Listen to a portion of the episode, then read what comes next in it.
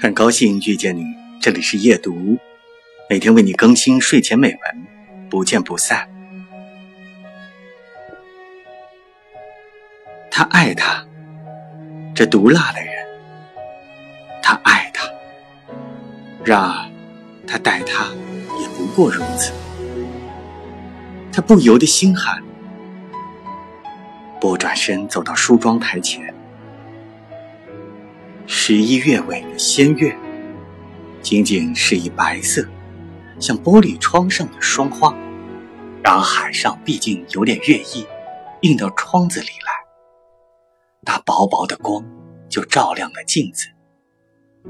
柳原叹道：“这一炸，炸断了多少故事的尾巴。”流苏也称然，半晌方道：“炸死了你，我的故事就该完了。”炸死了我，你的故事还长着呢。柳原笑道：“你打算替我守节吗？”